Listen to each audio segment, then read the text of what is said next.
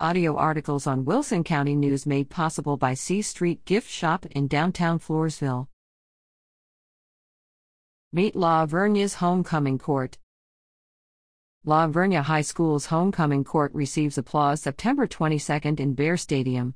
The 2023 court includes LR freshman class representatives Duchess Reagan McWeeney and Duke Cooper Null, sophomore representatives Duchess Kayla Soriano and Duke Peyton Dylla, Seniors and Homecoming Queen Micah Schroller and King Tyler Townsley, Senior Representatives Duchess Isabella Brietzke and Duke Jayton Peterson, and Duke Cash Casas and Duchess Emma Fontenot, and Junior Class Representatives Duchess Addison Koch and Duke Jacob Rakowitz. The court was crowned as La Vernia hosted Sinton. See game coverage on page 6b.